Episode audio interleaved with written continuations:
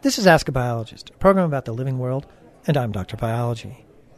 Have you ever gone on a computer, picked your favorite search engine, whether it's Google or something else, put in a topic, and what you get back are over a 100,000 or maybe even a million results?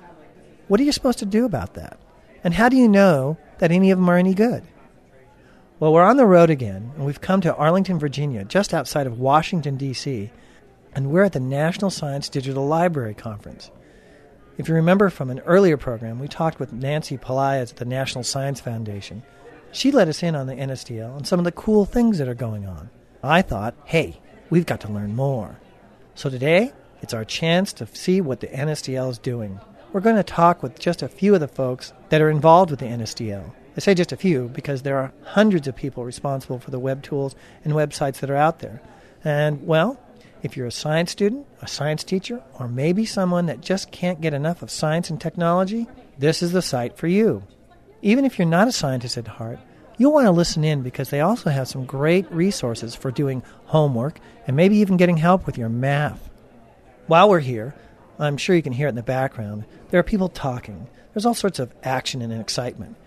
Maybe you're not familiar with conferences or meetings that scientists go to. They're actually very common. We like to get together face to face and talk about our work.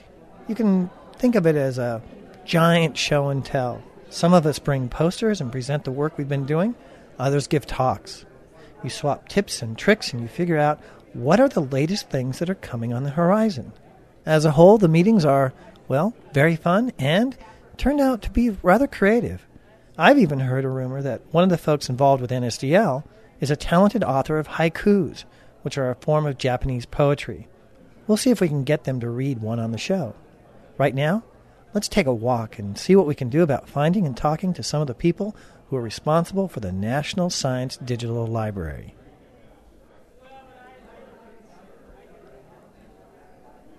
I haven't had to wander very far to come upon Kay Howe, who is actually rather important to the whole NSDL project. Kay, can you tell us just a little bit about your role with NSDL? I am the executive director of NSDL, uh, what's called the core integration part of NSDL. That's sort of the, the organizational part that runs it. My own background is in comparative literature, so I'm not a scientist and not a mathematician, but I have a lot of experience. Um, I was a vice chancellor at one university, president of a small college, so that's the part of me that uh, they hired on being involved with literature, you're also interested in communication. We've talked about you do science, if you don't communicate, there's no point in doing it. Well, in fact, I think this is a huge problem for science. It's so core to everything, the nature of the physical and biological world, and yet somehow we've gotten into our minds that only very smart people can be involved, only very smart people can understand it. The rest of us apparently have no obligation, even though many of the great policy issues for our particular country, not to say the world, are things that are deeply involved in a knowledge and understanding of science and mathematics and technology and engineering. So we need to more and more and more clear communication about science is really critical to our welfare. I have to agree. We've actually talked about that quite a bit. One of the things that I mentioned at the beginning of the show is that we're actually at this conference and we've got hundreds of people uh, that are here. I'd like you to talk a little bit more about NSDL and would you let me know how many people are really involved with this? It is very hard to say how many people are involved in NSDL. Over the past five years, there have been well over 200 NSDL grants, but each NSDL grant involves a lot of people and a lot of organizations. So, our so called pathways, which are disciplinary or audience focused portals, each of those is an aggregation of partners. And NSDL is really about partnership, it's about leveraging, it's about content and technology and access to communities, it's about K 12, it's about undergraduate and graduate education. So, we have a huge range of interests, and only through a series of, of partnerships all over the place are we able to handle that. So NSDL is very large. There's a large group of people that are involved with it. The people that they're trying to reach, we talk about teachers, we talk about the students. What about, say, the sixth grader out there? What are they going to want to go up and look at at NSDL?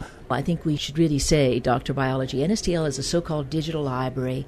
It is about content, it's about access to content, and it's about communication among all the people who are interested in that content. So, say you're in sixth grade and you could use NSDL, and we'd be happy about that, uh, to look up things. You're doing homework, you're doing a science fair project, you're just interested in something. But it's a way for you not only to supplement your work in school, as it is for your teacher, but it's a way for you to pursue an interest of your own. You're not trapped in sixth grade in Boulder, Colorado. You know, suppose you are really, really interested in DNA, off you go in a digital library like NSDL to find out everything you want to find out about DNA. So it's a means of independent search for knowledge as well as being a complement to formal education. Truly, learning has no boundaries this way. Learning has absolutely no boundaries. We know that it really doesn't. When you say a digital library, I imagine a library, books, and in the books I have pictures, and maybe I have audio files. What can you find on NSDL as far as a library? The sky is the limit. And one of the things that makes makes that possible is digitized material because most of us we, we're very familiar with libraries, we all love them, eh, but we think in terms of books, we think in terms of articles, maybe more recently we think in terms of images, we think in terms of documents, but there were certain formats that we were all very familiar with, and they tended to collect things in one way or another. The digital library gives you the capacity not only to go to a book, not only to go to an article, not only to go to a data set, but to go to an image, to go to a part of an image, to go to a particular data point, to go to a particular map. So, what we call in digital libraries granularity, that is the size of the object, that's almost infinite as far as we are concerned.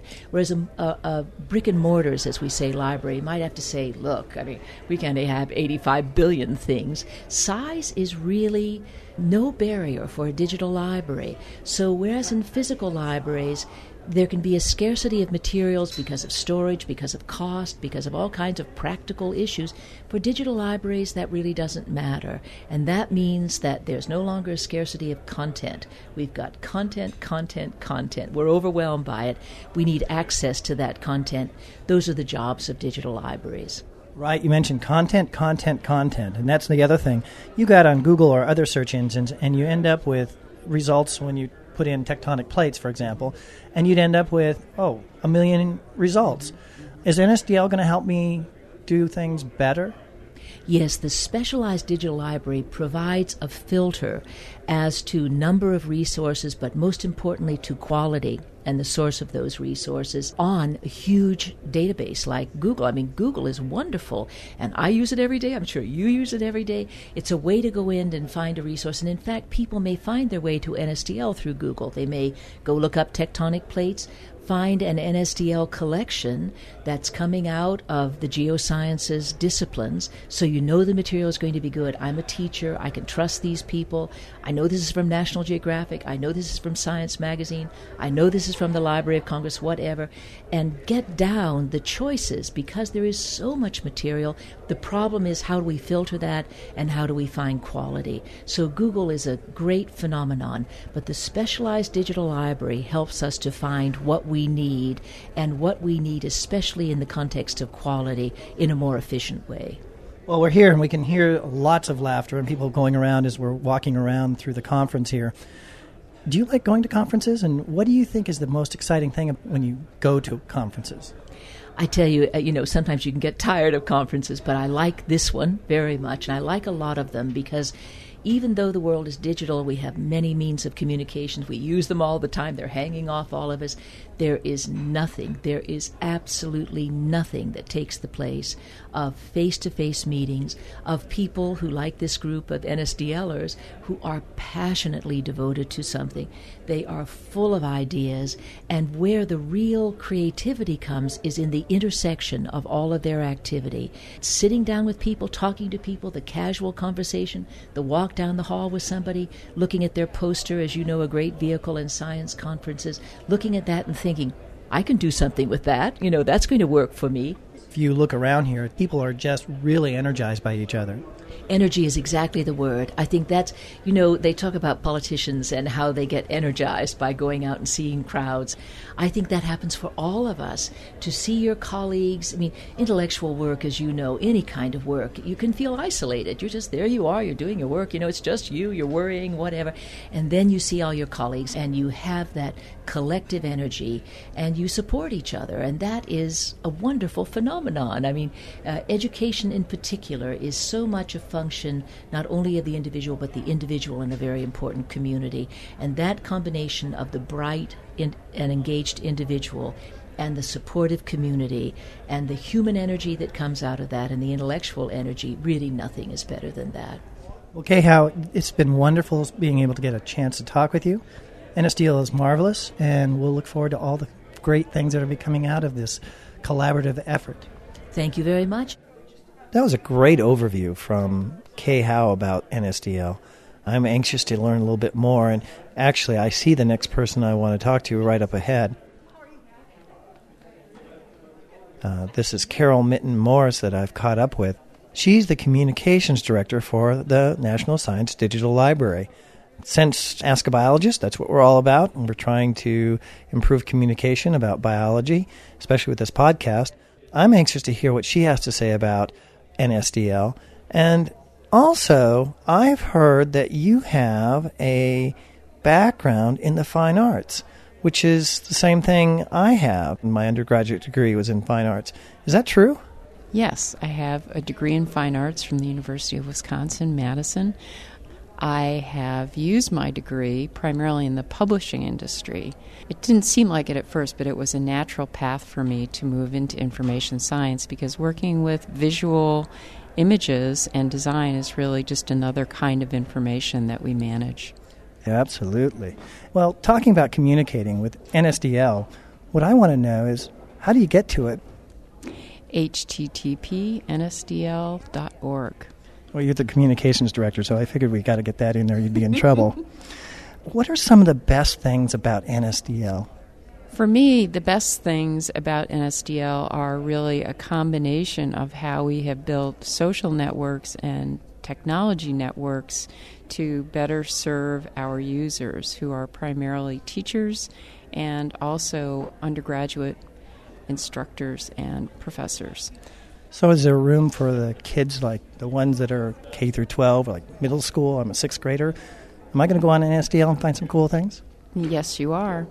You could go into the eSkeletons website, eskeletons.org. Check it out. There are some three dimensional bone viewers in there that you can manipulate in space. It's just really fun. How cool is that? It is really cool. You could also visit the NSDL Middle School portal, which has a lot of really good information for students who need help with their homework in those grades. Ooh, a homework helper, yes. I, I, know a lot of the students that'll come to the Ask a Biologist site, they want homework help. And even though we'll answer questions, we always say we don't do homework. So if they have a place to go, they're going to be at NSDL. Mm-hmm. There's another site, the Macaulay Library of Sound and Video. It's the largest sound and video collection online on the planet. If you like animal sounds, from elephants to whales to dolphins to birds, you can find those things there. That's marvelous. Now, on Ask a Biologist, we do have a virtual aviary of birds, but we certainly don't have any whales yet. I'm going to have to check that out. Well, what are some of the other things you would recommend for people to try out on NSDL? They might want to visit the NSDL blogosphere, which is found at http expertvoices.nsdl.org. There are many wonderful blogs that are being created by people who are combining learning resources with additional information about those resources, including alignment to learning standards. Okay, so now we're talking to our teachers. You were talking about a social community or social network. For kids, they probably think about MySpace or Facebook. For teachers, is this kind of the place to go, or certainly a place that I would go if I want help when I'm doing my lesson plans? Yes, it is a place where you go to get help with things like lesson plans. We have a workshop series, an online workshop series, that we are running in collaboration with the National Science Teachers Association. Every month there is a web seminar that takes a different topic and really spins it out for teachers so that they can get more ideas for how to use resources from the National Science Digital Library in their classrooms. Excellent. Well, we're at the conference here, and we have these wonderful posters. They're all around. We've been talking about why we go to scientific meetings. Have you enjoyed going to meetings yourself? Yes, I have. What's the best thing about a meeting for you? I tend to get very inspired by wonderful speakers who are communicating big ideas. An example of uh, a wonderful meeting that a lot of scientists go to is the American Association for the Advancement of Science, and there are often plenary speakers. Those are the speakers with the really big ideas to share, who are Nobel Prize winners. So it's an opportunity to spend time with someone who you ordinarily wouldn't get to spend time with, and you can even ask them questions. Marvelous. I have a suggestion, and I'm going to put you on the spot. NSDL is a great group. I have to say, this is the first year I've been here. I'm so excited. I'm really interested in getting networked with a lot of the people.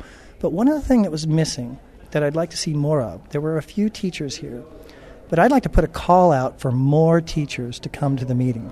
I think it's a good idea. I think that perhaps as this meeting evolves, it will become a place where educators can share more of their expertise at different levels. And they really make the connection between the information and the resources and the students. The teachers are the connectors. Now, I'm going to do something with you. I do this on every program. I'm going to take away your art and your communication. You're going to have to pick another career or another thing you would do with your life. I'm glad you asked that because I'm also a yoga teacher. So if I wasn't working for the National Science Digital Library, I would probably be teaching some more yoga. Now we're talking about something that has physical activity, but it's also almost a spiritual thing, right? Well, for a lot of people, it's a spiritual thing. Yoga can be practiced on a lot of different levels, and people certainly use it as a physical activity as a way to stay in shape, but also people use it as a way to stay more centered inside of themselves.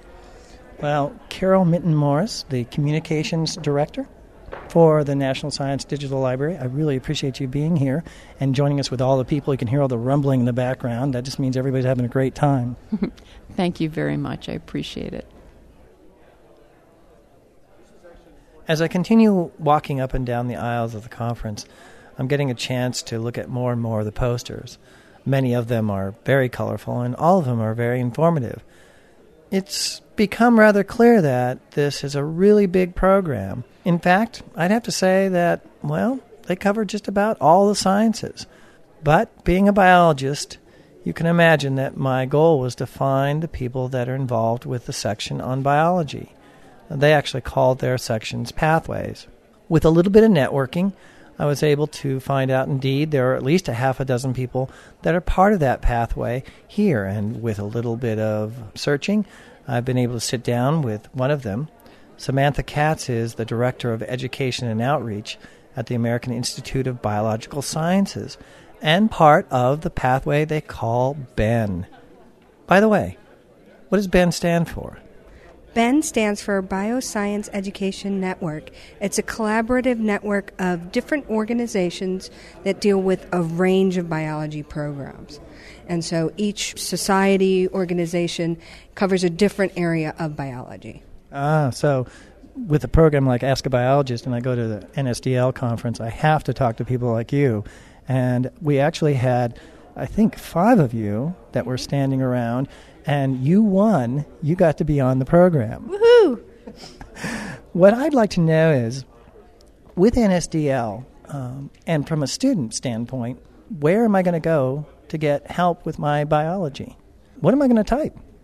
You can type biosciednet.org. Ah, Ben. Okay. Well, tell me, what's one of the really cool things that you like with Ben? Well, beyond the fact that I can network with a lot of different biologists and a lot of different people, I'm able to provide resources to people that we create through our organization or that scientists create, and we provide access to people. Okay, I can see this is really good for maybe teachers. But uh, so I'm in seventh grade and I'm doing a project. Am I going to go to Ben and what am I going to do?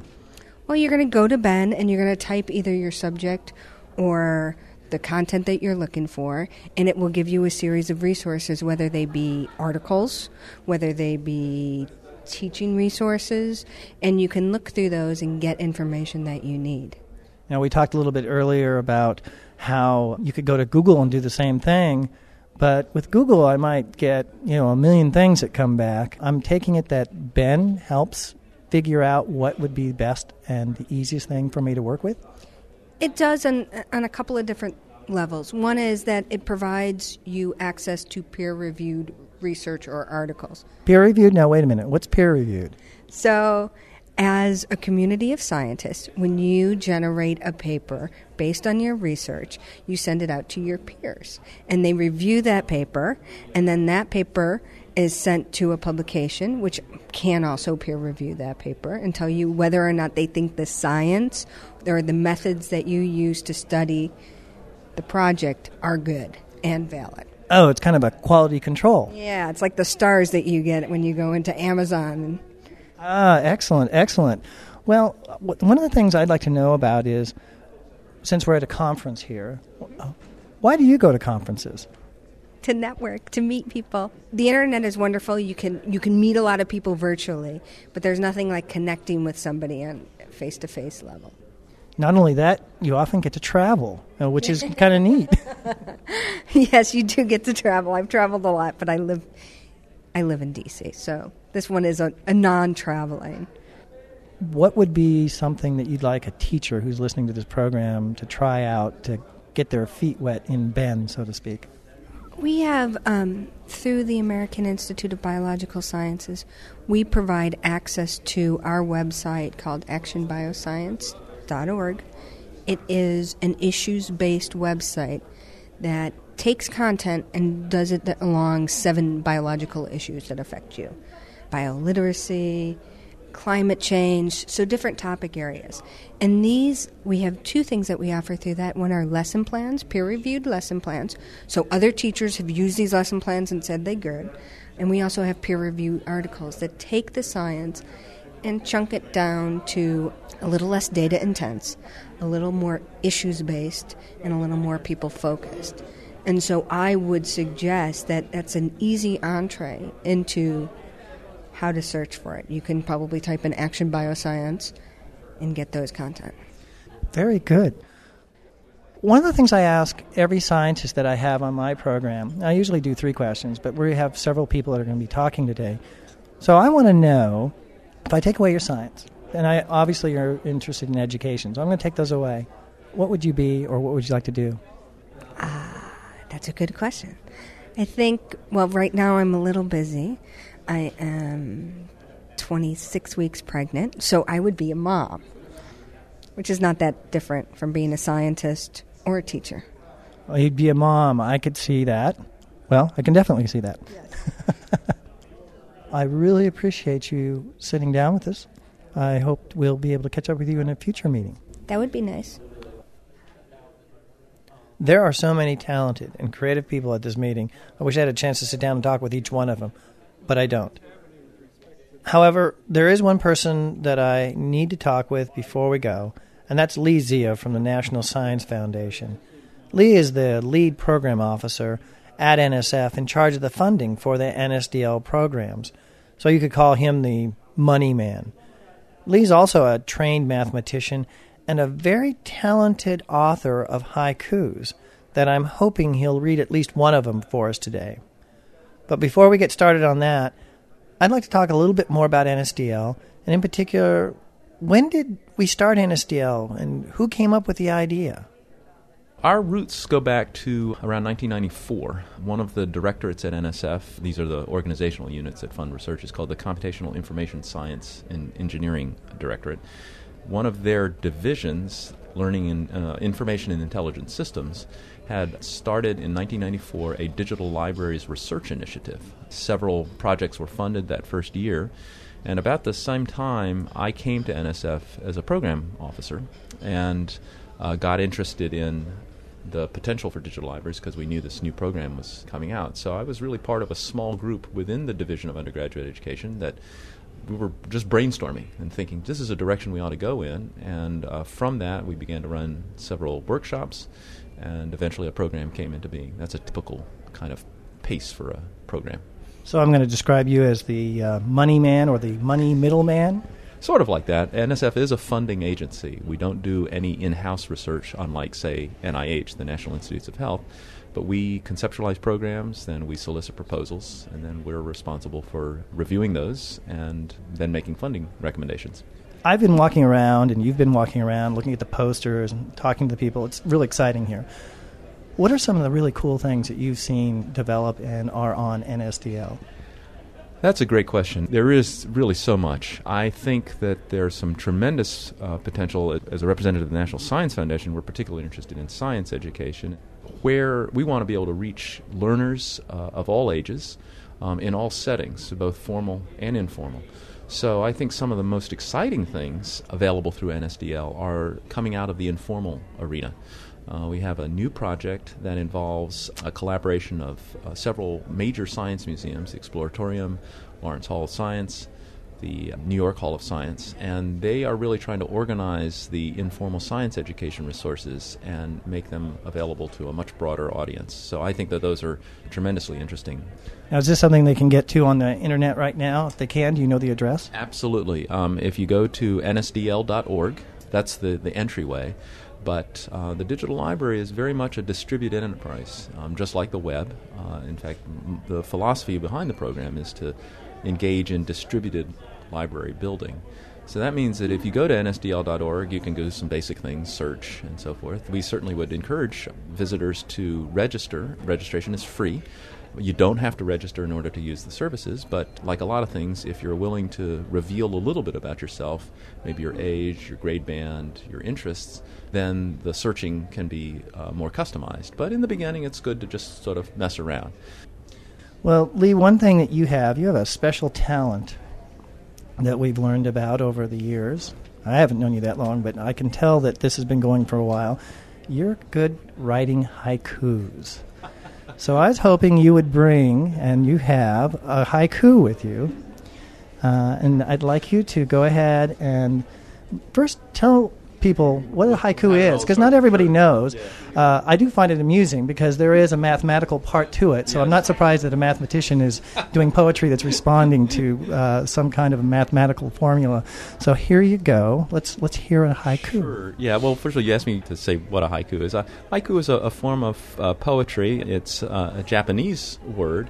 I don't know exactly what it translates into, but the typical form, at least as I learned it when I was a uh, youngster, was a three line poem, with the first line having five syllables, the second line having seven syllables, and then the third line having five syllables again.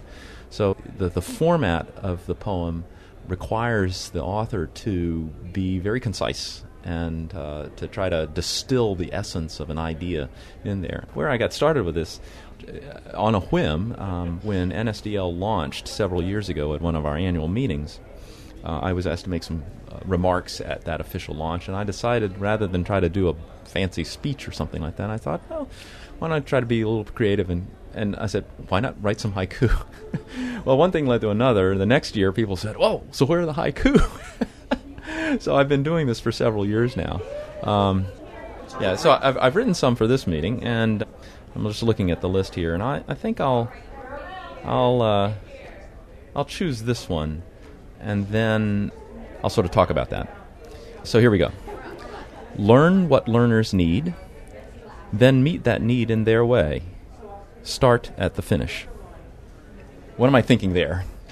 NSDL is very much about the learners. The design of the program from the beginning said we need to design a, a learner centric facility, a virtual organization, if you will.